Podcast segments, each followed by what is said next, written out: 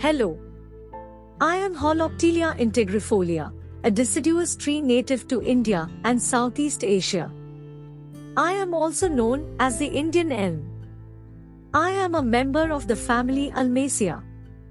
I have a rounded crown and my leaves are simple, alternate, and ovate lanceolate in shape. My bark is grayish brown in color and my flowers are small, yellowish green in color.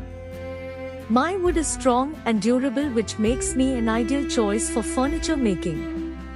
I am also known for my medicinal properties as my leaves, bark, and fruits are used to treat various ailments such as fever, diarrhea, dysentery, skin diseases, etc.